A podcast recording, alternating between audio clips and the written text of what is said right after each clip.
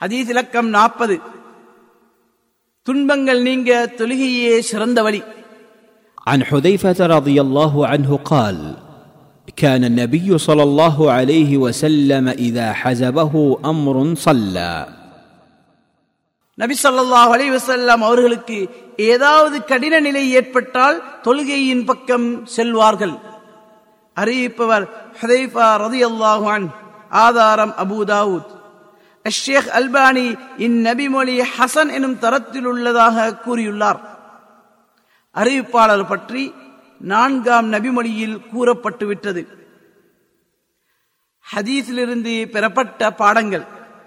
ஒன்று ஒரு விடயத்தில் உறுதியா நிற்க தொழுகையே பேருதவியாக இருக்கின்றது என்பதை இந்நபி மொழி உணர்த்துகின்றது இரண்டு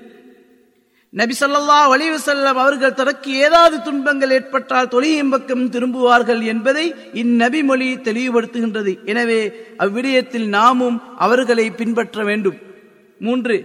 கடின நிலை ஏற்பட்டால் என்பதன் விளக்கம் நபிசல்லா ஸல்லல்லாஹு செல்லம் அவர்களுக்கு முக்கியமான விடயம் ஏதும் வந்தால் அல்லது துன்பம் ஏற்பட்டால் என்பது அர்த்தமாகும்.